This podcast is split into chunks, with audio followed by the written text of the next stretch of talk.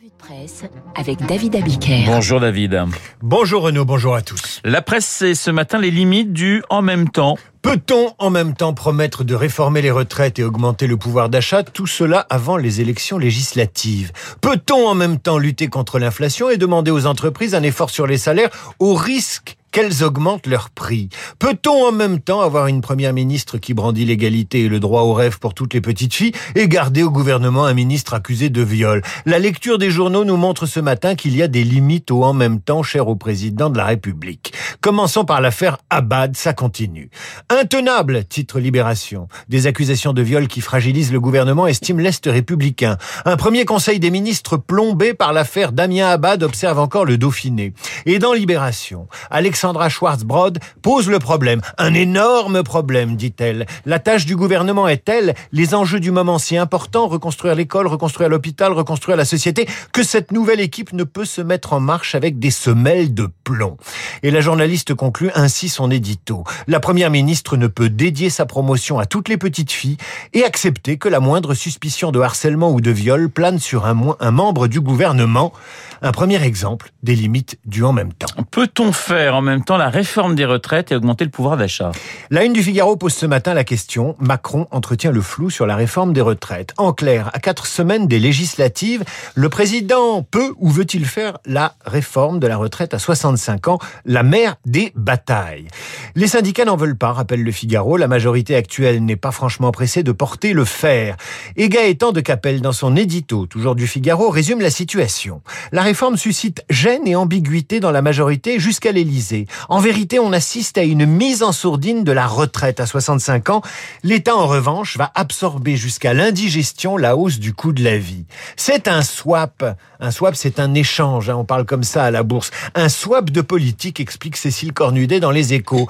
En deux mois, les priorités se sont inversées. Tout sur le pouvoir d'achat, la réforme des retraites est sous l'éteignoir. C'est ce que le président appelle le régime sucré observe l'éditorialiste. Le régime sucré, ce sont les décisions sonnantes et trébuchantes qui sont appréciées des électeurs et qui soutiennent leur pouvoir d'achat.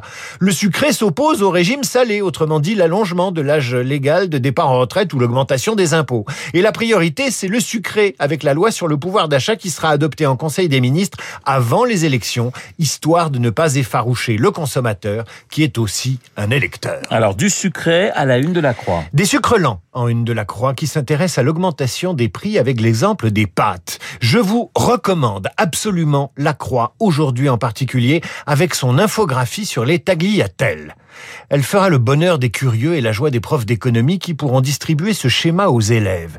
L'augmentation du prix des pâtes depuis un an, racontée avec des dessins depuis la récolte de blé catastrophique de juin 2021 liée au coup de chaud canadien de la même période et aux précipitations records en Europe en même temps. En automne, on constate une diminution des stocks mondiaux. Le prix de la tonne de blé s'envole, passant de 350 euros la tonne à 571 euros la tonne. Conséquence, les prix des pâtes, premier prix, augmentent en grande surface dès novembre 2021. Voilà qui impacte le budget des Français, qui achètent des pâtes en moyenne 12 fois par an et en mangent au moins une fois par semaine. Pendant ce temps-là, tous les prix augmentent, notamment ceux de l'énergie et des œufs.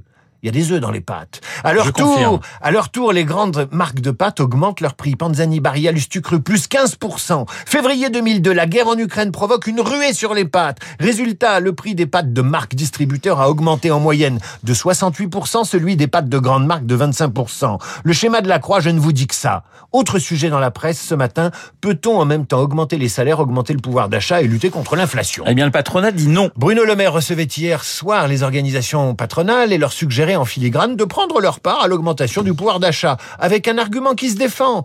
Il ne faut plus qu'on puisse dire que cela coûte cher de travailler.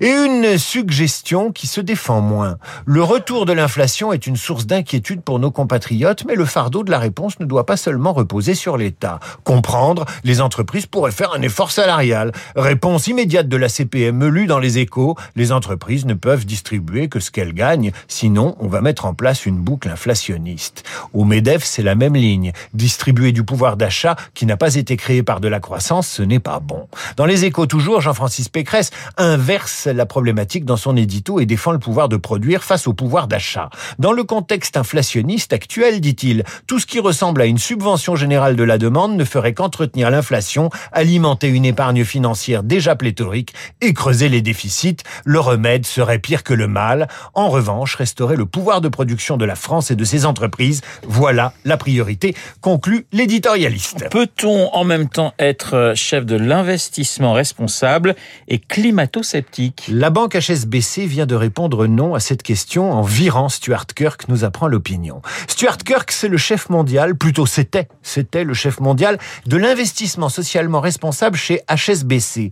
Le 22 mai dernier, lors d'un colloque organisé par le Financial Times sur le thème Comment placer son argent pour atteindre les objectifs environnementaux, sociaux et gouvernance, il a fait un topo en total décalage avec sa propre mission, à savoir encourager les épargnants à choisir des placements responsables et écolos.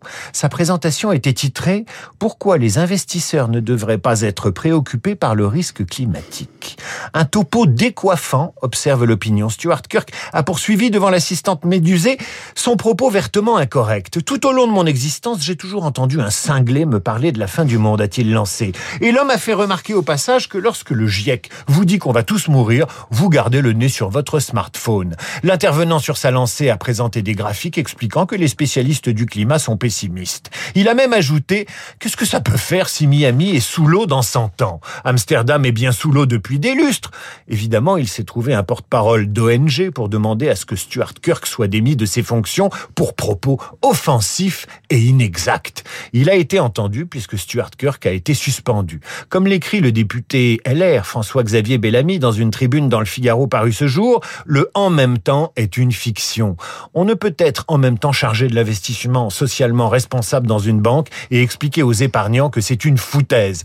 On ne peut être à la fois au four et au moulin, disaient les paysans qui attendent toujours la pluie. David Abiqueret et sa revue de presse à retrouver sur le site de radioclassique.fr. Et alors, Guillaume, qui est dans ce studio, voulait féliciter David pour sa magnifique chemise. Ah, on dirait Pedro de la Vega. Pedro de la Vega. Pedro. voilà, mais c'est vrai que vous avez une chemise à, à aller danser. Eh bien, le... Don Diego de la Vega. Don Diego Oui, de la Vega. oui. Zorro. C'était Zorro, effectivement, avec Bernardo. Il n'a rien de Bernardo, c'est Guillaume Durand que vous allez retrouver en pleine forme et avec toute sa voix dans un instant dans Esprit Libre avec, eh bien, notre concert du Figaro, Eugénie Bastier.